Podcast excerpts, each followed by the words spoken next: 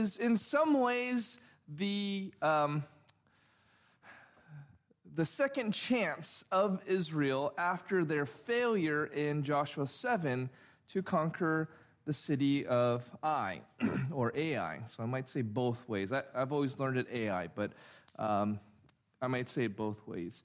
Now, if you remember in Joshua chapter 7, just to set up Joshua chapter 8, after their success at Jericho, the next city that came into the uh, conquest of the Israelites was the city of Ai. And uh, if you remember last time, they failed there to overcome the city and conquer it. And as it turned out, it was owing to the disobedience of one man named Achan.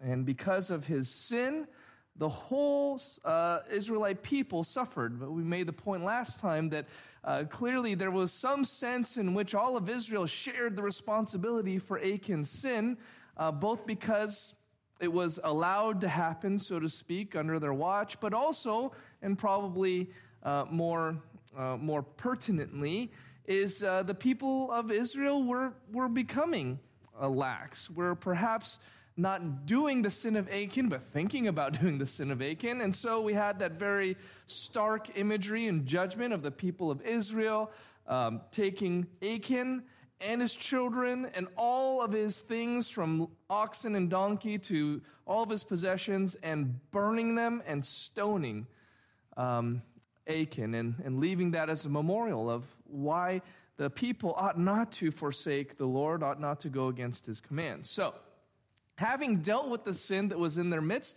we're going to see here in Joshua chapter 8 what uh, is really just a second chance to do the right thing. And of course, we are going to see the success of the Israelites via this ambush at Ai. Now, let me, um, it's quite a long chapter, but it's going to be a sermon that's more to do with the context and the background uh, than, um, than an exposition because it's frankly a lot of narrative it's a lot of military strategy, and for military strategy, you need maps and you need diagrams, and that's why I'd encourage you again to have uh, the, the handout in front of you as we talk about that. Okay, let me begin with the opening of Joshua chapter 8.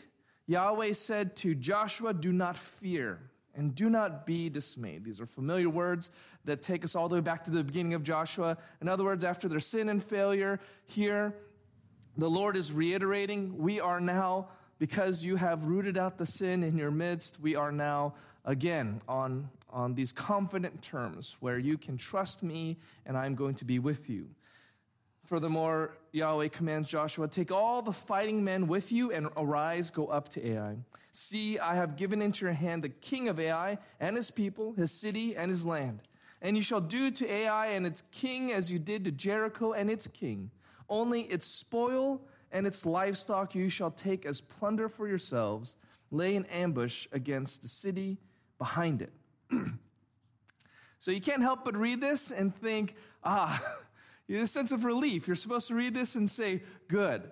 After all that had happened with Achan, and Achan unrepentant and stubborn to the very end, you see that the Lord has uh, once again turned his eye in his favor not only upon Joshua, but upon the Israelites. And there's a little bit of irony, irony here because God tells them this time that they may keep the spoils of the city of Ai. Remember in Jericho, they were to devote everything to destruction the people, the women, the children, the livestock, and all of the, the metals basically were to go into the treasury of the Lord. But here, Yahweh commands that they are to take for themselves some of the spoils, uh, primarily the livestock. And, and they would need that because they are a conquering army. They don't have really a home, they don't have really any place where they can stock up uh, on their uh, provisions. And so, of course, the Lord here is providing for them along the way, take what you need from the city of Ai. And it is ironic because if only Achan had been patient, he really could have scratched that, you know, looting itch. That here at Ai, he could have gotten the things that he thought he needed, at least to provide for himself. Uh, it might have been the case where he had, would have had no need to feel like he needed to take something. So uh, again, Achan's folly there is shown in that God knows how to provide for his people. He knows when to do it, he knows how to do it, and if he had just been patient, he could have had um, the spoils of Ai, which is what God had intended. Now, as before, though, the people itself would be devoted to uh, destruction. In other words, that all of the men and women and children, and we discussed that issue previously when we are talking about Jericho, would be, um, would be taken and, uh, and killed by the sword by the Israelites, including the king of Ai. And it's the first time you, you hear mention of the king of Jericho. And you have to kind of understand that um, you had these cities, and they were effectively like little kingdoms, and so the, the, the person in charge would be considered a king. But don't think of like some grand, exalted, you know, ruler, emperor, Caesar, or anything like that. Um, but Jericho had a king, and it had a king, and as part of the destruction, as part of the show of, of the power of God, the kings themselves would be brought under uh, the sword of the Israelites. So, this time, though, what is unique between Ai and Jericho is, of course, the, the strategy. Whereas Jericho had this very unique and almost absurd strategy of marching around this gigantic walled city seven times over the course of seven days, and seven days on the seventh day, and then blowing trumpets and all these things. Here, you have a very legitimate military strategy, classic strategy of an ambush. Uh, more specifically, they are going to bait the armies of Ai out of their fortifications and have a, another army lying in wait that will attack them from a second front and uh, basically pincher them in while they're out in the open. It's a classic maneuver, and it works so well here. Um, we're going to run into a little bit of an issue about the numbers involved. So let me read the next part, and then maybe you'll see what, what I'm talking about here. Um, just keep kind of track of the numbers. Verse 3, Joshua 8 3. So try and figure out what the strategy is here, and uh, I will refer you to the maps in just a second, but you might be able to kind of see what uh, we're talking about in terms of the geography as well. So, Joshua 8 3, Joshua and all the fighting men arose to go up to Ai. And Joshua chose, so all the fighting men might have been up to 200,000 uh, soldiers in the entirety of the Israelite people.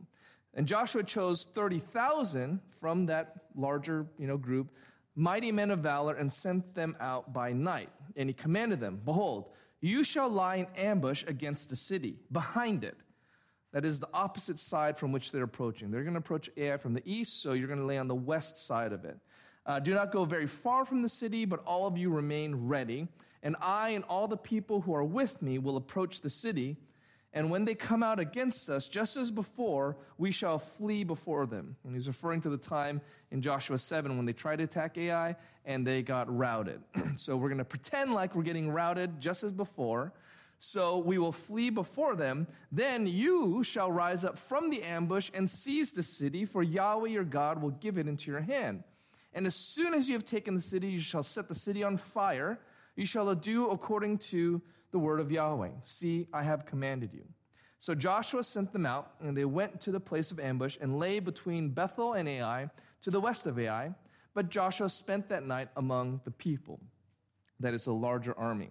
Joshua arose early in the morning and mustered the people and went up, he and the elders of Israel, before the people to Ai. And all the fighting men who were with him went up and drew near before the city and encamped on the north side of Ai, with a ravine between them and Ai. He took about 5,000 men and set them in ambush between Bethel and Ai to the west of the city. So they stationed the forces, the main encampment that was north of the city and its rear guard west of the city. But Joshua spent that night in the valley. And as soon as the king of Ai saw this, he and all his people, the men of the city, hurried and went out early to the appointed place toward the Arabah to meet Israel in battle. But he did not know that there was an ambush against him behind the city, and Joshua and all Israel pretend, pretended to be beaten before them and fled in the direction of the wilderness. So all the people who were in the city were called together to pursue them, and as they pursued Joshua, they were drawn away from the city. Not a man was left in Ai or Bethel who did not go out after Israel. They left the city open and pursued Israel. Then Yahweh said to Joshua, Stretch out the javelin that is in your hand toward Ai, for I'll give it into your hand. And Joshua stretched out the javelin that was in his hand toward the city. And the men in the ambush rose quickly out of their place, and as soon as he had stretched out his hand, they ran and entered the city and captured it. And they hurried to set the city on fire. So when the men of Ai looked back, behold, the smoke of the city went up to heaven, and they had no power to flee this way or that, for the people who fled to the wilderness turned back against the pursuers. And when Joshua and all Israel saw that the ambush had captured the city, and that the smoke of the city went up, then they turned back and struck down the men of Ai, and the others came out from the city against them. So they were in the midst of Israel, some on this side and some on that side. And Israel struck them down until there was left none that survived or escaped. But the king of Ai they took alive and brought him near to Joshua. When Israel had finished killing all the inhabitants of Ai in the open wilderness where they pursued them, and all of them to the very last had fallen by the edge of the sword, all Israel returned to Ai and struck it down with the edge of the sword. And all who fell that day, both men and women, were 12,000, all the people of Ai. But Joshua did not draw back his hand with which he stretched out the javelin until he had devoted all the inhabitants of Ai to destruction. Only the livestock and the spoil of that city Israel took as their plunder, according to the word of Yahweh that he commanded Joshua. And Joshua burned Ai and made it forever a heap of ruins as it is to this day. And he hanged the king of Ai on a tree until evening. And at sunset, Joshua commanded, and they took his body down from the tree and threw it at the entrance of the gate of the city and raised over it a great heap of stones, which stands there to this day. okay. Now, um, what I was referring to, some of the confusion about the ambush and all those things, um, it sounds like there's a 30,000 ambush force and there are, you know, let's say 150,000 or so of the Israelite army encamped. But then it sounds like 5,000 are chosen to be this ambush, and um, where that 30,000 went, it's kind of kind of nebulous. So are you kind of catching that? Now it's funny because commentators are basically like, yeah, that's kind of weird. And then they don't really try to they're like, yeah, that's that's odd to reconcile the numbers there. It's it, it's, it is a little bit confusing. Um, and, and really, the confusion is uh, why, would, why, why would you take 150,000 or so soldiers out into this very broad field? Uh, why would that not be enough for the people at Ai to be like, yeah, we only have 12,000 people in our city? So, why would they even go out to meet a fighting force that large? Another question is how do you hide 30,000 people um, in, a, in a fairly small area? And we're going to look at the map in just a second. And so it just seems peculiar. And then on top of that, well, then what's the difference between the 30,000 and the 5,000? Well, let me tell you, I'll do like the commentator said. Um, it, it's, it's a little bit peculiar trying to reconcile all of these uh, different numbers of the fighting force, but the main particulars are there is a main fighting force that's baiting out all of the inhabitants of Ai, who maybe it's 150,000 out there, maybe it's 25,000 out there, but for whatever reason, they think they can take them.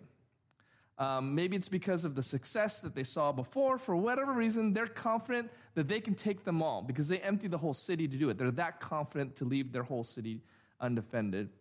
And of course, the fact of the matter is, is that those that were lying in ambush did successfully lay the trap and uh, overcome the city. Maybe there was a group of 5,000 um, and, a group, and a group of 30,000 sort of, uh, uh, you know, waiting uh, for this, you know, to, to lay siege um, after the 5,000 went in and then the rest of the, I, I don't know. It, it's, the text really doesn't try to reconcile exactly how that works. And um, you can go to different commentators. Some just say, well, really what it is is you have a force of 30,000 on the north and a force of 5,000 to the west, and then the bulk of the rest of the Israelite army is there, kind of invisible range, because they all, all the people come up from the east, from Jericho, to, um, to come to Ai. So it's not like they're just hanging back at Jericho. They're all there. So it could just be that they are all there.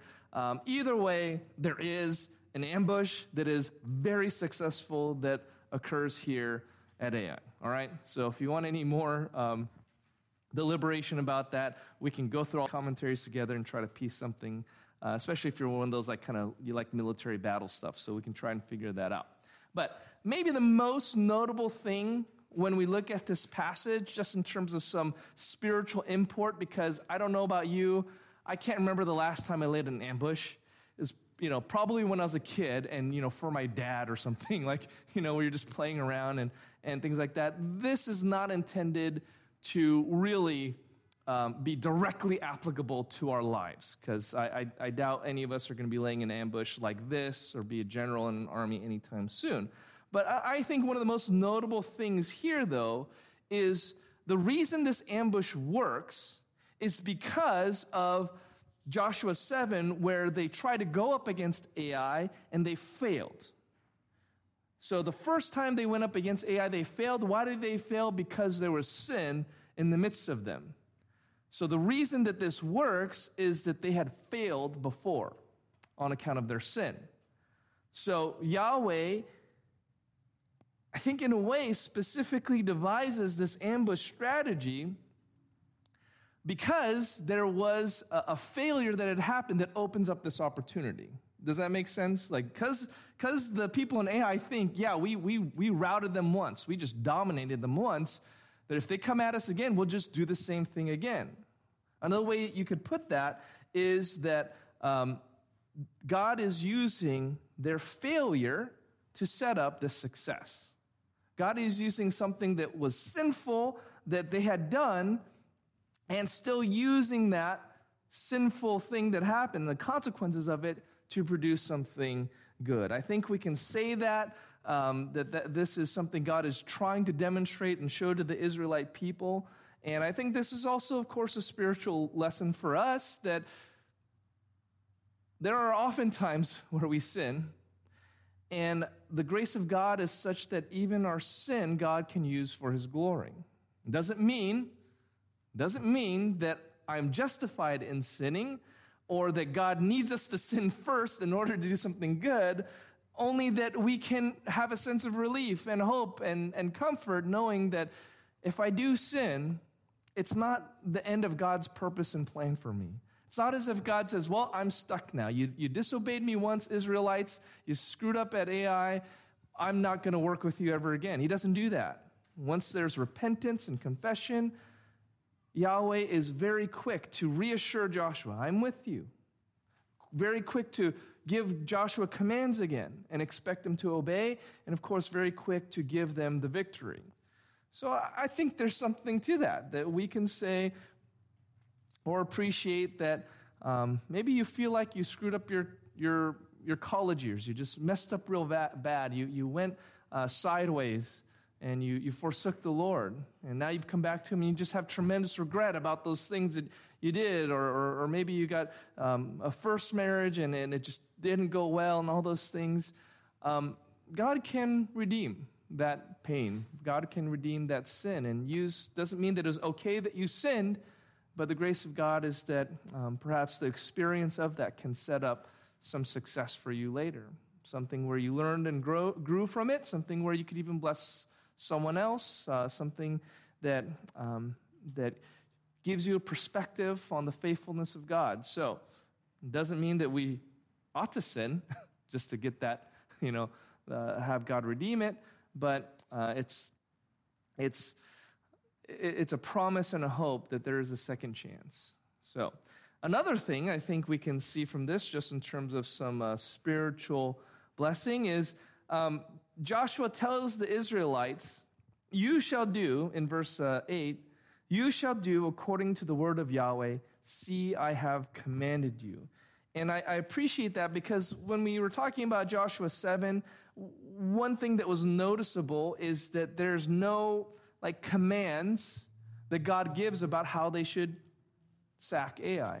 And we said it last time. Well, maybe it's an indication, perhaps, that Joshua did not seek the Lord's wisdom on what to do with Ai. And, and uh, somewhat left to his own devices, he made a call, and, and uh, not realizing it, there was sin in the midst. Maybe if, again, this is conjecture, but maybe when Joshua didn't hear from the Lord about what to do with Ai, he should have said, Oh, maybe there's something wrong. Maybe there's some kind of sin going on I'm not aware of amongst the people. In any case, it is a relief here to see these words that he is uh, coming to the Israelites as a leader to say, I have heard from God, and here's what he says. And there should be no greater assurance for us than to know that God is the one giving us the commands and that the only burden on our shoulders is to do what God has commanded. In other words, as uh, anyone that has any kind of spiritual leadership in your life, um, the, the best thing that they could ever be doing is say, You shall do according to the word of Yahweh. See, I have commanded you. Uh, meaning that the, the only thing I could ever tell you to do in your life with any kind of authority is only that which God has said and no more. And that is a, a blessing. Um, you probably know when it, the burden of someone laying on you an expectation beyond what the Word of God has said. Uh, the kind of churches that are produced when from pulpits and, and from the, the ministry of the leaders, the elders, the pastors, are expectations beyond what Scripture has recommended.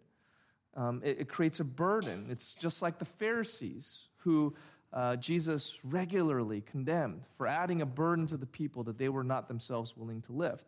So, it is uh, fortunate to hear those words once again. You know, Israelites, all that God wants you to do right now you are facing, again, another city. It's another fortified city for that matter. You have a little uh, picture of it uh, in, your, in your notes there.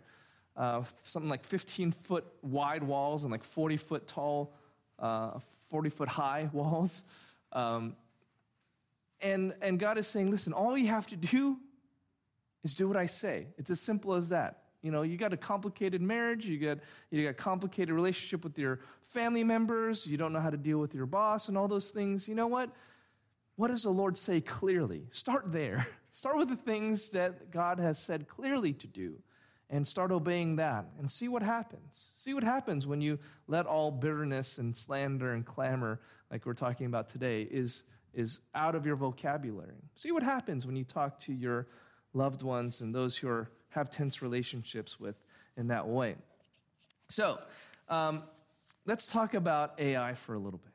The reason we want to talk about this is for the first half of the 20th century, two archaeologists, William Albright and uh, Joseph Callaway, they had claimed that El Tel, or Et Tel, which on your maps there, sort of in the middle of the, of the map, that Et Tel was the location of biblical Ai.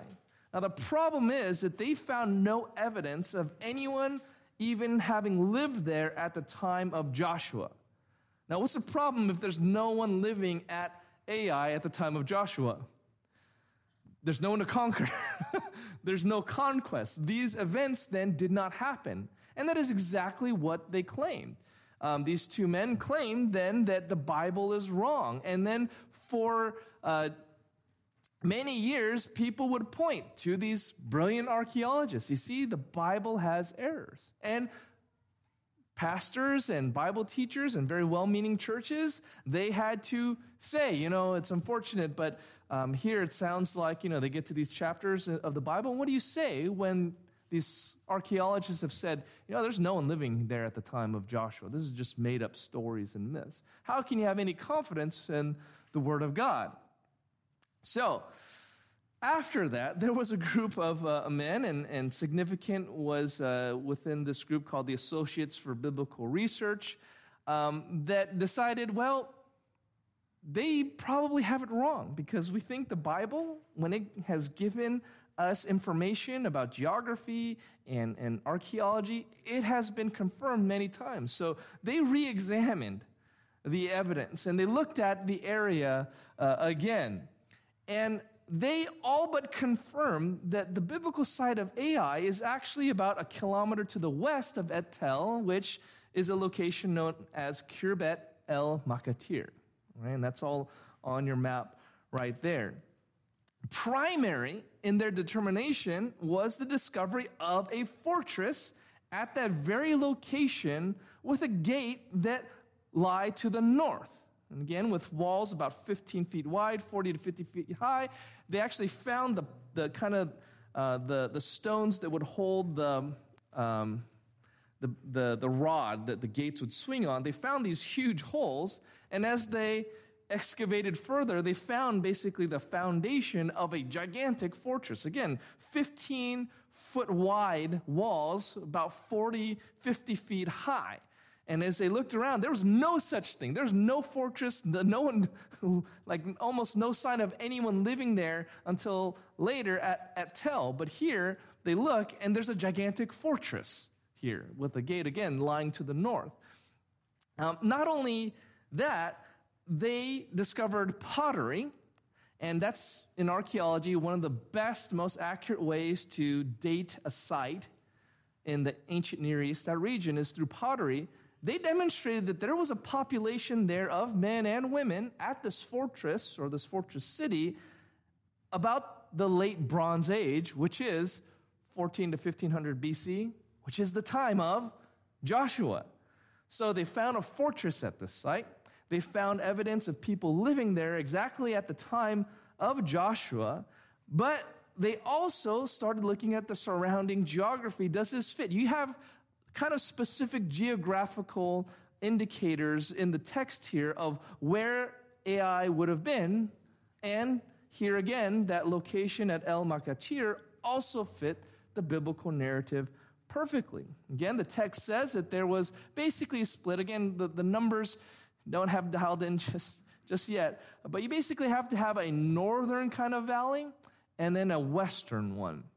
One that seems shallower than the other one because the, the one in the west needs to be somewhat uh, deep in order to hide a bunch of soldiers, and the one in the north needs to be actually a little bit more uh, obvious because that's the direction that they were going to bait the uh, inhabitants of Ai to come out from. Now, you can see on the map there that there is a deep valley to the west of Ai. It's called Wadi Shaban, and a shallower, shallower one to the north. It's called Wadi El Gaye.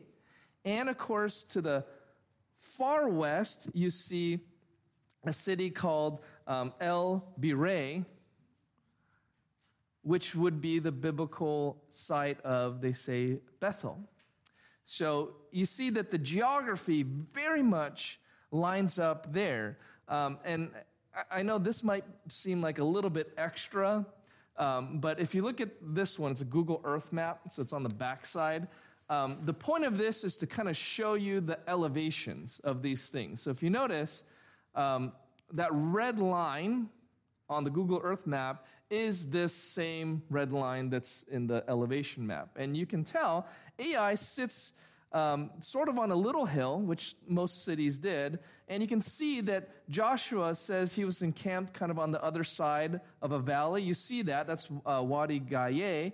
Um, and then on the other side of Ai, you have a hill, and then it goes into a deeper, there's about a, from the top to the bottom, the highest point there to the bottom is about 400 feet. Um, you would have this valley where Ai would not be able to see into it, both because there's a little hill and because it's so deep. But of course, if you had a scout up on this hill, they would easily be able to see Ai and easily be able to see Joshua on a hill. It's only about three quarters of a mile. And uh, if he was, you know, waving a javelin in his hand. So, in other words, this location seems to exactly match the geography and the description of the biblical city of Ai, in which case we can say once again confidently that the Bible is depicting real, actual places, real, actual events. Um, it should be noted that Joseph Callaway, and there's another um, famous archaeologist by the name of Kenyon, uh, they're sort of skeptical, skeptical of the Bible, and so they had that lens on um, Dr. Kenyon, she was one who uh, researched Jericho as well and would come to these conclusions. Well, this couldn't possibly be the biblical uh, or fit in with the biblical narrative. And that's what Joseph Callaway did. And unfortunately, in the earliest parts of the 20th century, when, when these archaeologists, and we're talking just about one or two people, said that, um, because of their credentials, it just everyone took that as fact, as face value. You're talking about three people essentially that convinced everybody, yeah, the Bible must be false. And um, that's the way it is. Archaeology can be a little bit of a small world, especially back then. Um, but they had that kind of weight. And for decades, you had pastors essentially having to concede that the Bible might have errors in it. Well, I can tell you that it's almost certain that this location here um, is the biblical city of Ai with exactly the kind of geography and the, the fortifications that one would expect, just as the Bible describes. If you want to know more, by the way, um, you can just go to the Associates for Biblical Research website or their YouTube channel, and they have a ton of stuff about this site, about Khirbet um, el Makatir, because again, it, it represents one of those very confident assumptions that secular you know, scientists were very vocal about saying, this is why you can't believe your Bibles. Nope, this absolutely undermines the fact that, uh, that the Bible is true, and then for them to be proven uh, wrong. Um, and sometimes the, the lie got around the world faster. You know, they say that the, the lie gets around the world before the truth has even put its shoes on. So sometimes, uh, sometimes that happens here. But I, I, want you to be confident that the Word of God is true uh, and that this, this actually indeed happened, just as the Bible text describes. Now, so the rest of Joshua 8, frankly, is everything going according to plan. There, the whole plan goes off without a hitch. There's, there's, there's um, almost very little to say about this once you describe and read the text. So, um, this is going to be a little bit shorter sermon today. Uh, what can we learn? What can we learn? Well, I already mentioned a couple things at the beginning of the sermon um, about um, being thankful that the Lord would use even their sin and even their failure to have this plan of an ambush, which only works because they had sinned. There was sin and, and they got routed. So let's be thankful for that. already talked about how Joshua now is leading the people, and he can say with confidence, this is what the Lord commands. I'm telling you nothing more and nothing less than what Yahweh wants from us. You know, just do this and we will succeed. And of course, we see the fruit of it when they simply obeyed the Lord. What great success that they were brought to them. We also see, just by way of the archaeology and taking some time, you can trust the Bible. When it speaks of historical events, when it speaks of biographical events, when it speaks of geographical locations, when it speaks of people and times and cities, it is reflecting real historical fact. And it's not like, it's not like, um, you know, John Grisham novels. It's, it's not like um, historical fiction and thrillers where they kind of use the backdrop of history to tell, you know, a story. Um, you know, I forgot uh, Tom Clancy. You know, he has all these, you know, really uh, exciting books that when you read them, uh, even people in the CIA would say, "How does he know so much about how the CIA works?" That's someone is telling him what are, you know, what's going on. Um, and he talks about real events and real places, but of course, these are made up characters that he is inserting into these real, you know, historical events and places and people. Now, the writer of Joshua is not trying to sell you a historical fiction. That actually kind of genre doesn't really exist at, at the time, uh, for one thing. Um, but this is being purported as truth. From the beginning to the end, this is being told and, and and held by the Jewish people as their actual history. So we don't use Tom Clancy novels to teach history. I hope not. I don't know. Maybe, maybe, maybe we get there as a nation where we just use like you know fiction now to to, to tell our peoples uh, the history of this nation and the world. But um, there is not any sense of that when you read any of the Bible, that any of it, from, from Joshua to Judges to Samuel to Kings to the Gospels to Acts, there's no sense in which any of this is being uh, sold or labeled as historical fiction. Yes, this is rooted in the time of uh, of the uh, uh, of Herod, or you know, as we saw in actually in our studies in Luke, where Pastor Chris did a great job going through all of the historical figures that were alive at the time. That is not just to heighten our sense of the historical fiction; it's being purported as truth and fact. So, the Bible is a true, accurate reflection, and biblical archaeology has, uh, or archaeology has oftentimes depended upon the Bible. It's not the other way. is that you often find that archaeologists um, have to match up their findings to Scripture because it's so consistent than the other way. So we see that. You can trust your Bible. One last lesson or, or thought How do we deal with success and failure? How do you deal with success and failure? When the Israelites failed to take Ai the first time, Joseph or Joshua's response was to uh, be utterly stricken. Remember, he tore his clothes, he put dust on his head. What is wrong? Why have you done this? He goes to the Lord. He asks the Lord. He inquires of the Lord. He begs the Lord, and the Lord responds. There's a humility and repentance on Joshua's part, um, and of course, an obedience to him. You know, that, that should really strike us in our core that when we fail as Christians, and we will, we will have our Achan moment, like we talked about last week. The Lord has a really good track record of being willing to raise us up again. You could look at all the way at the beginning from Adam and Eve. Was it, you sinned, that's it, you guys are done, I'm starting over? No, he gives them a hope and a promise. He expects them to get up and then walk in obedience to him. You, you could uh, speak of, of almost any hero Moses, David. The Old Testament is full of the Samson, of, of men and women who sinned, but God didn't just say, Guess that's it. You know, you're done. When they repented, when they looked to the Lord, God was happy to give them opportunities to continue to serve Him. You look to the New Testament and you see uh, Peter who denied the Lord three times, being restored by Jesus, being expected to continue in the ministry, not to be defined by his failure, but to be defined by his uh, redemption. And so he continues on. You have smaller instances of that, like John Mark, if you remember him. He caused a dispute between Barnabas and Paul. You know, Barnabas wanted to take him. Paul said, No, you can't trust this guy. And we see at the end of Paul's ministry that John Mark was someone that ended up becoming dear to Paul. So we do see time and again throughout the scripture that when we fail, that doesn't have to be the end of it. There is a second chance, and uh, more often than not, a third and a fourth and a fifth chance as well.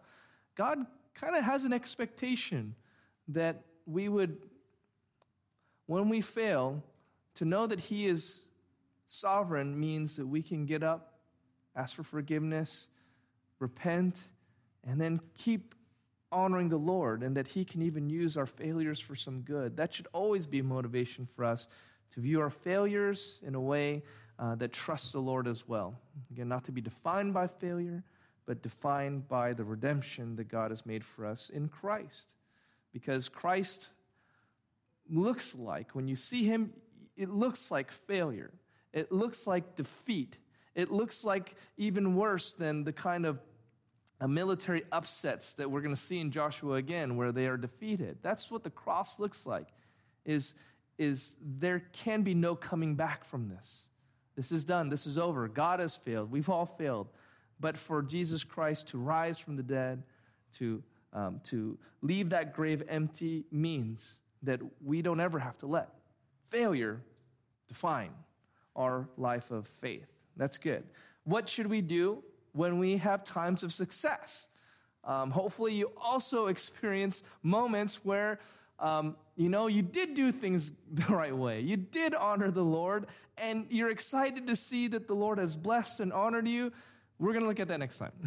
what does it look like when we succeed? Well, just as a little bit of a spoiler, uh, Joshua is going to build an altar and they're going to worship and they're going to renew their commitments to the Lord. So think about this. Whenever you have a success from the Lord, what is your attitude in your heart? Is it to, you know, just heap all the praises for yourself and, you know, um, and, uh, and, and, and think how wonderful and great you are, or like the Israelites, like Joshua, to recommit. Lord, that victory was only because you are good and great.